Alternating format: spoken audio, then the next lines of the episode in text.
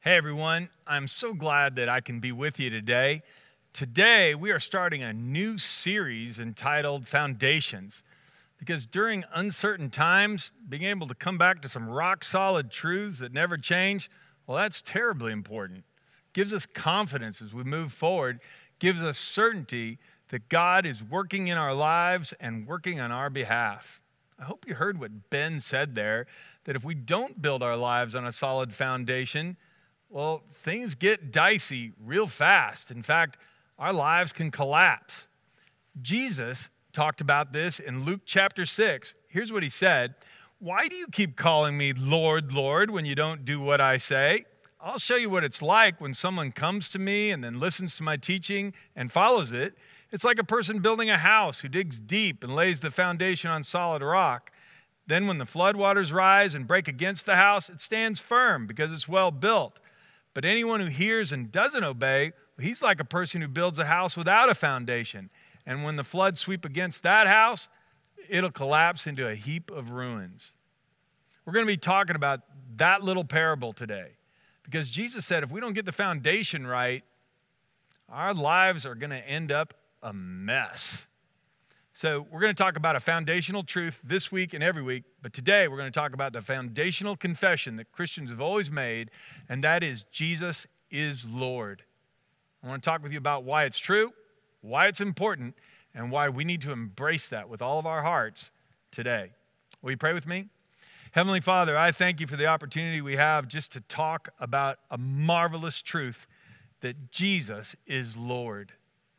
And God, I pray that today you would open our minds to what your scripture has to say. You reveal what it means to put our lives securely in the hands of the one who has authority over all things.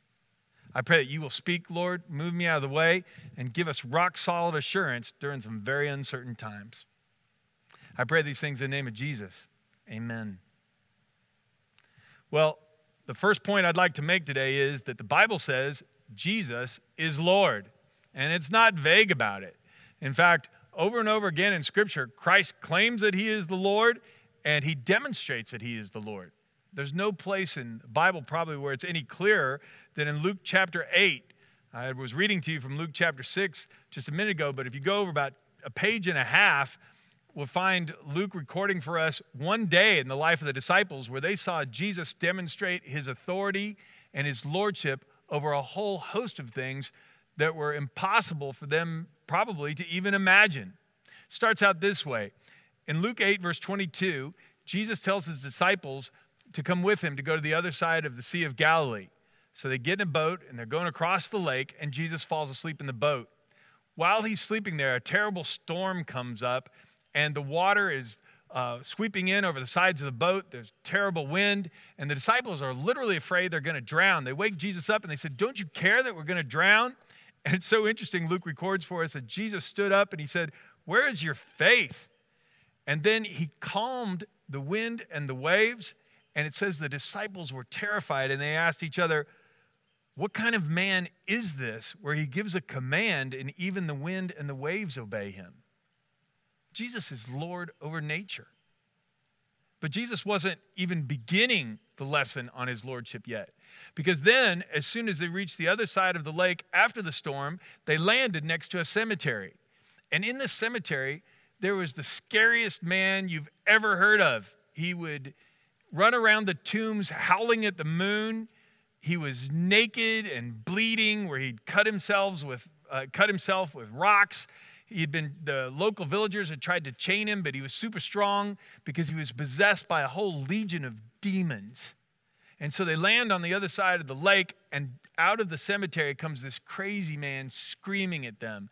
And I imagine the disciples are terrified, but what's really incredible is instead of scaring Jesus, the crazy man runs to Jesus and falls at his feet. In fact, uh, Luke 8:28 tells us that as soon as he saw Jesus, he shrieked and fell down in front of him, and he screamed, "Why are you interfering with me, Jesus, Son of the Most High God? Please, I beg you, don't torture me." So the demons were terrified of Jesus. The story goes on to tell us that Jesus cast the demons out of the man into a herd of pigs, and the herd of pig, pigs rushed into the sea and they drowned. And when the local villagers came around and saw all the pigs that had died and the man who was in his right mind, they told Jesus, Get out of here. We don't know what kind of man you are. And so Jesus and his disciples got back in the boat and went back to the other side of the Galilee, of the Sea of Galilee, and the story still isn't over. Because as soon as they land on the other side, a whole crowd gathers. You have to remember, Jesus is like a rock star. He heals people, he raises people from the dead, he does all sorts of amazing things. And so this crowd gathered around him to see what he would do. And in the crowd, there was a woman who had been bleeding internally for 12 years. And she just figures that if she can just touch the hem of Jesus' robe, if she can just get close enough, then he has the power to heal her. And so she touched his robe and she was instantly healed and she knew it. And Jesus knew it too. And Luke tells us that Jesus turned around and he said, Woman, your faith has made you well. The disciples now realized that Jesus had authority not only over nature and over demons, he had authority over disease. And the story still continues because while Jesus is still talking to the woman who's just been healed, a man is there begging Jesus to come heal whose daughter, his daughter who's also sick. But as he's talking to Jesus, some of his friends come and say, It's too late. Don't bother Jesus anymore. She passed away just a little bit ago. And then listen what Jesus says. He turns to the man, and he says, Don't be afraid, just have faith, she'll be healed. And then he went with the man to his house. He grabbed the little girl by the hand and he told her to get up. And she got up, and Luke says her life came back into her. And the disciples saw in one night and one day Jesus have complete authority over nature, over demons, over disease, and over death itself. Jesus is Lord. Now, I'm telling you all that because that is good news for you and me. It means that I can trust Jesus with every part of my life. He can handle problems I can't even dream of handling. I mean, all this is amazing. And that's why it's so important. And that's why we call this a foundational truth. In Ephesians 1, Paul talked about this. He said, Now Jesus is far above any ruler or authority or power or leader or anything else, not only in this world, but also in the world to come. And God has put all things under the authority of Christ and has made him head over all things for the benefit of the church, you and me, followers of Christ. It's for our benefit that Jesus has been made Lord. Ah, what great news. When I say that I'm a follower of Jesus, I'm following somebody who has all the authority in the universe. The demons have to obey him, a thunderstorm has to obey him, disease has to obey, him, and death itself can't hold him. Amazing. Now, I want to make a couple of notes on this. When we talk about Jesus being Lord, I want to clarify something here because Lord is not Jesus' name, it's his title, it's his rightful title. Sometimes we talk about Lord Jesus, oh Lord Jesus, we, we throw it out there so quickly. I don't know that we're thinking about what that really means. The word Lord means master. And that's why the demons were afraid of him. He had authority over them. That's why the wind stopped. Jesus has authority over nature itself. I mean, let that soak in. And so, you know, with my son Graham, his first name is Thomas. And When he gets in trouble, he's Thomas Graham. Thomas Graham, go clean up your room, that type of thing. Well, Lord Jesus isn't just Jesus' first name that we don't use very often, it's his title. And it means that he is master of all things. When he washed his disciples' feet the night before he was crucified, here's what Jesus said He said, You call me teacher and Lord, and you are right, because that's what I am. And in Revelation 19 16, where John gets a glimpse of the future and he sees Jesus coming back from heaven through the clouds, here's what he sees. On Jesus' robe at his thigh was written this title King of all kings and Lord of all lords. Jesus when I'm rightly related to Him, what do I have to fear? And that's why Jesus was so incredulous and said, Well, why do you call me Lord, Lord, if, and then not obey me? If you, don't you know who I really am? Now, here's a life application for you and me. the Bible says each one of us must choose whether or not we will surrender to Jesus as Lord of our lives. I mean, He's Lord of the weather and He's Lord of death and disease and demons. But for each one of us, He wants us to come to Him freely because He wants us to have a loving relationship with Him where we surrender ourselves. In Romans 10, Paul talked about this. He said, If you confess with your mouth that Jesus is Lord and you believe in your heart that God raised him from the dead, then you'll be saved. For it's by believing in your heart that you're made right with God, and it's by confessing with your mouth that you're saved. And then he quotes uh, scripture from Isaiah where he says, Anyone who trusts in him will never be disgraced. And that's what it means to surrender our lives to Jesus, to trust him to trust the one who has all authority that he can do a better job of showing me where to go with my life than I ever could dream of. He can tackle problems I can't even fathom. And that's what Jesus offers us a right relationship with himself, the Lord of all. Mm. It is such a wonderful opportunity. And as we go through this lesson today, I hope you'll understand how much Jesus loves you and how much he wants you, if you haven't surrendered your life to him, to give your life to him today. Because he's Lord. He'll protect us, guide us, watch over us, and he can give us a better life than we ever dreamed of. It's foundational that we understand this. So Jesus is Lord, but secondly, I want to remind us that little paragraph we read at the beginning of this message was said that we're wisely building our lives on a solid foundation if we listen to Jesus, our Lord, and obey his teaching. Jesus said, Why do you call me Lord, Lord, and then don't obey me? He said, I'll tell you what it's like if you do obey me. It's like this. He said, I'll show you what it's like when someone comes to me, listens to my teaching, and then follows it. It's like a person building a house who digs deep, lays the foundation on solid rock, and when the floodwaters rise and break against that house, it stands firm because it's well built. See, if I'm right, rightly related to the Lord of all, it doesn't matter what circumstances come my way. It doesn't matter if there is a pandemic or if there's an economic crisis or if I have if I am facing broken relationships or adverse circumstances maybe in my job what matters is, is that because of my relationship with Christ, He will show me what to do. He says, You build your life upon me and my teaching, man, whatever comes, you'll stand firm and you don't need to be afraid. In John 8 12, Jesus also said, I'm the light of the world, and if you follow me, you won't have to walk in darkness because you have the light that leads to life. Said, You don't have to stumble around in the dark anymore. I remember when I gave my heart to Christ, that was the biggest thing that I found was as I started following Jesus' teachings and putting those into practice in my life, I found out that my life was not only better, it was leaps and bounds better. Jesus said he came to give us rich, full, abundant life. And when I began to live life his way instead of my own way, I found peace and I found joy and I found contentment. I found that I could leave all my problems with him and I don't I didn't need to be worried or afraid anymore. And that's what he wants each one of us to experience.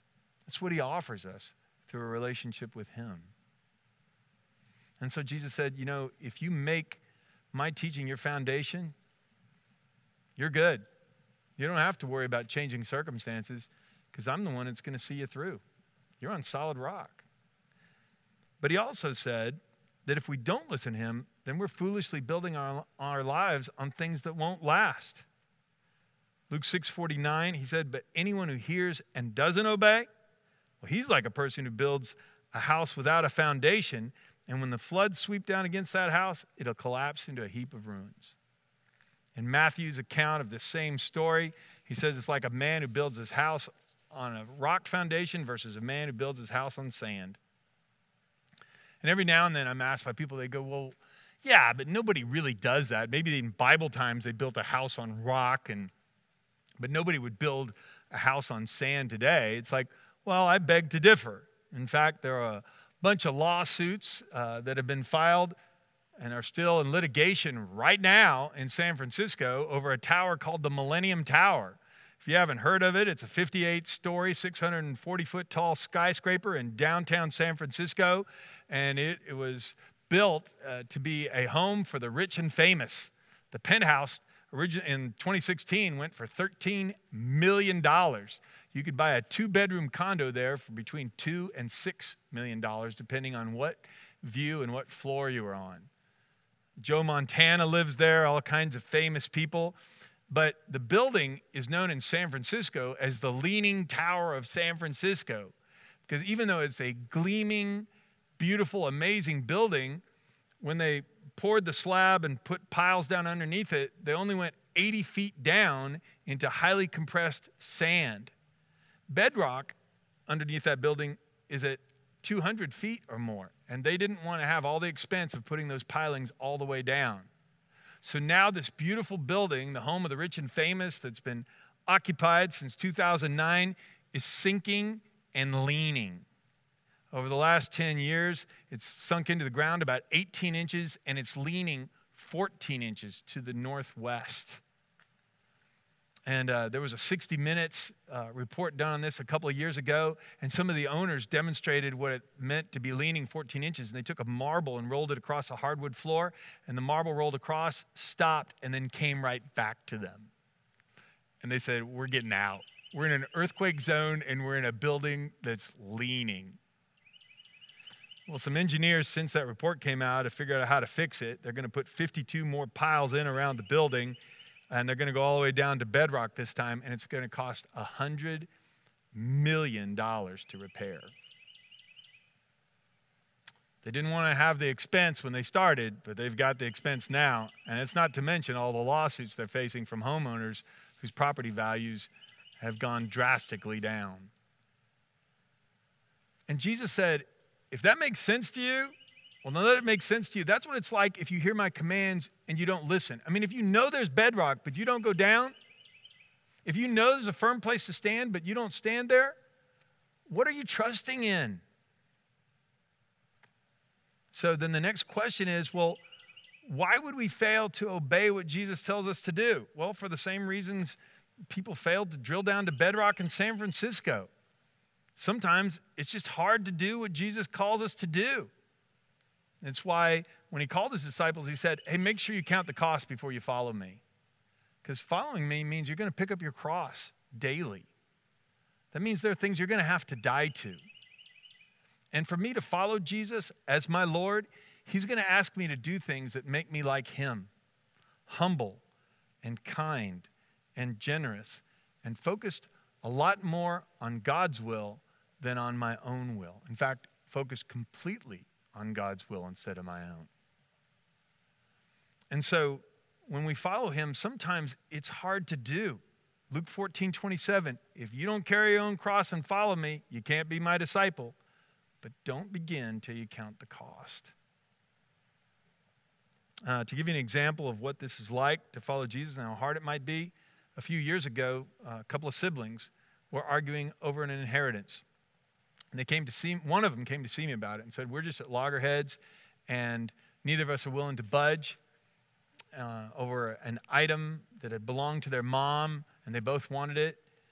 And um, the sibling that came to see me said, I just don't know what we're going to do because that's rightfully mine.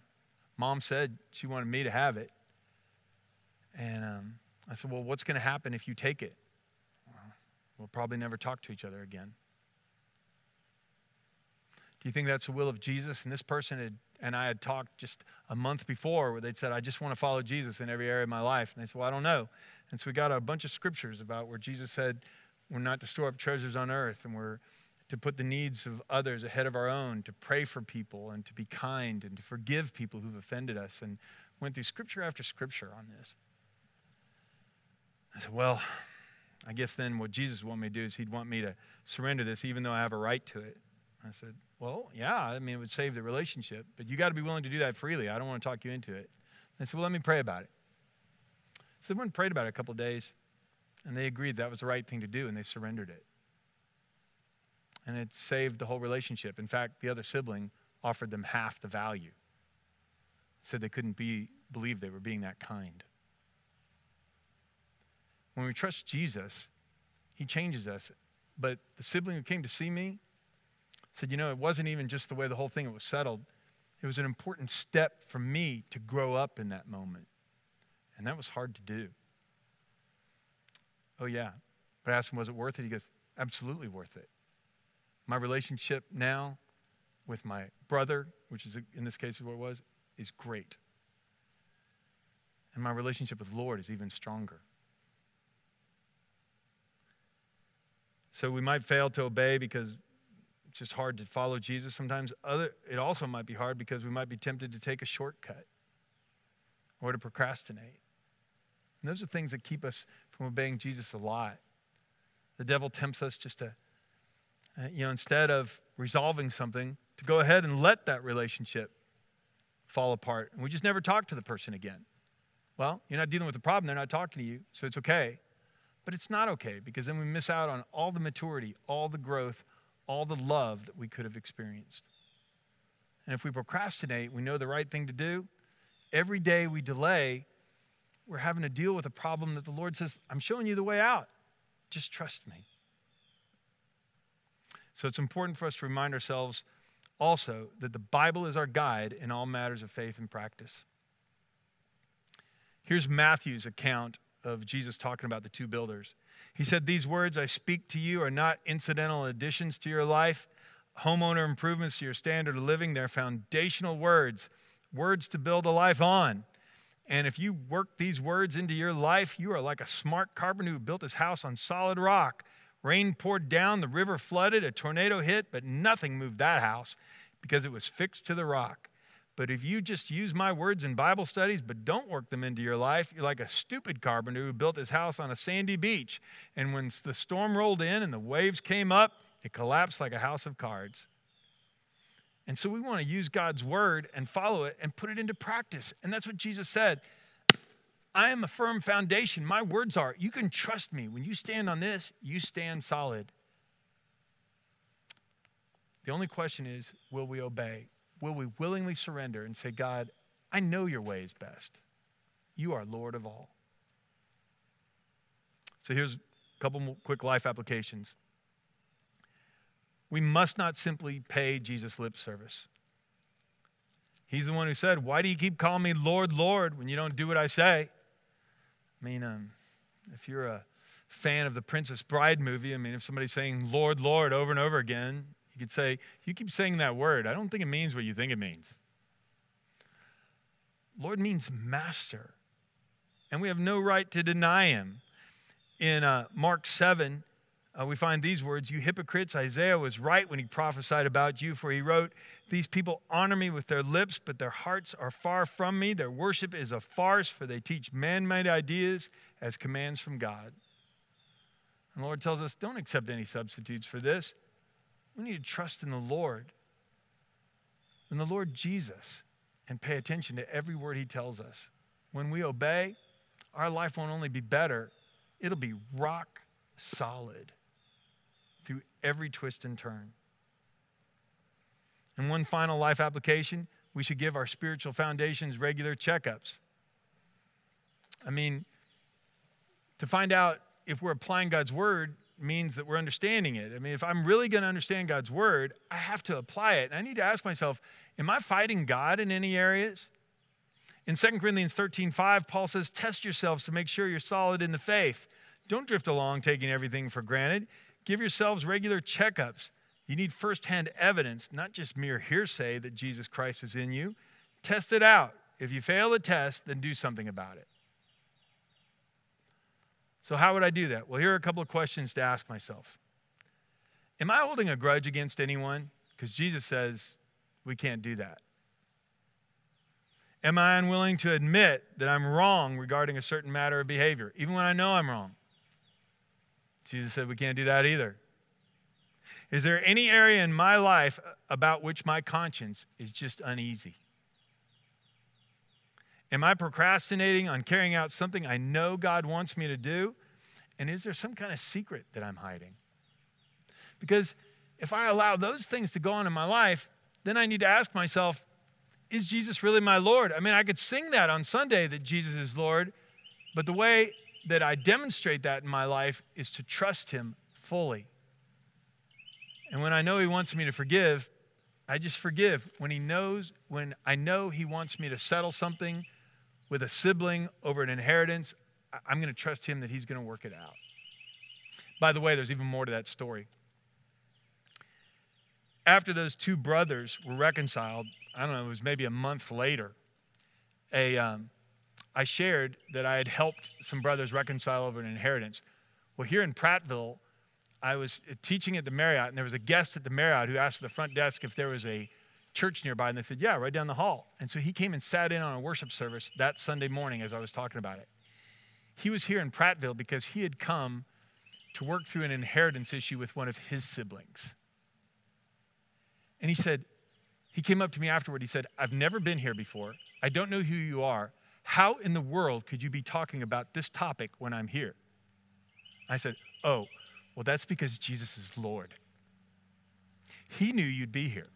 I didn't, but He did. And He brought you here to encourage you. And I prayed with that man, and that man went and reconciled with one of his siblings that day. Jesus is Lord. It's a Christian confession, it's foundational because it means we don't have to worry. He can overcome any problem, problems we couldn't even dream of facing on our own. It means that we can trust Him to guide us and that His counsel will always be what's best for us. He's looking out for us before we even know we're arriving at a point of trouble. But He wants us to do more than give Him lip service, He wants us to trust Him and obey. So let's do a checkup today. I'm going to pray through a couple of those questions right now. And let's ask God to search our hearts and see if we're fully trusting in Him. Will you pray with me, please? Gracious Heavenly Father, I want to confess you as my Lord. You are Lord over nature. Lord, you are my Lord. And Father, if there is something in my life that needs to change, would you please show me? Am I holding a grudge? Am I unwilling to admit that I'm wrong? Is there an area in my life that you've been speaking about and my conscience is really uneasy right now?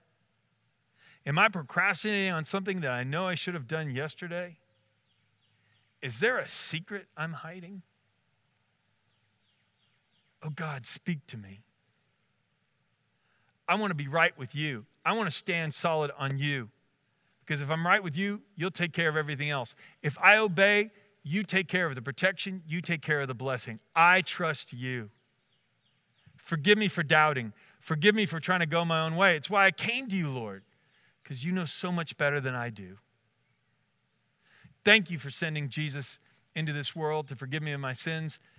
Thank you, Lord, for creating a place in your family just for me. And thank you, Lord, that I can come to you anytime, day or night, and you will show me how to live. Give me the strength to obey you. And Father, help me keep my eyes fixed on you. In the name of Christ we pray. Amen. Now, even as I was praying that prayer, if you were thinking to yourself, I don't know what it means to have a relationship with Jesus, He's not Lord of my life. We'd love to talk to you. Please go to our website, centeringlives.com. You'll find a button there on the homepage.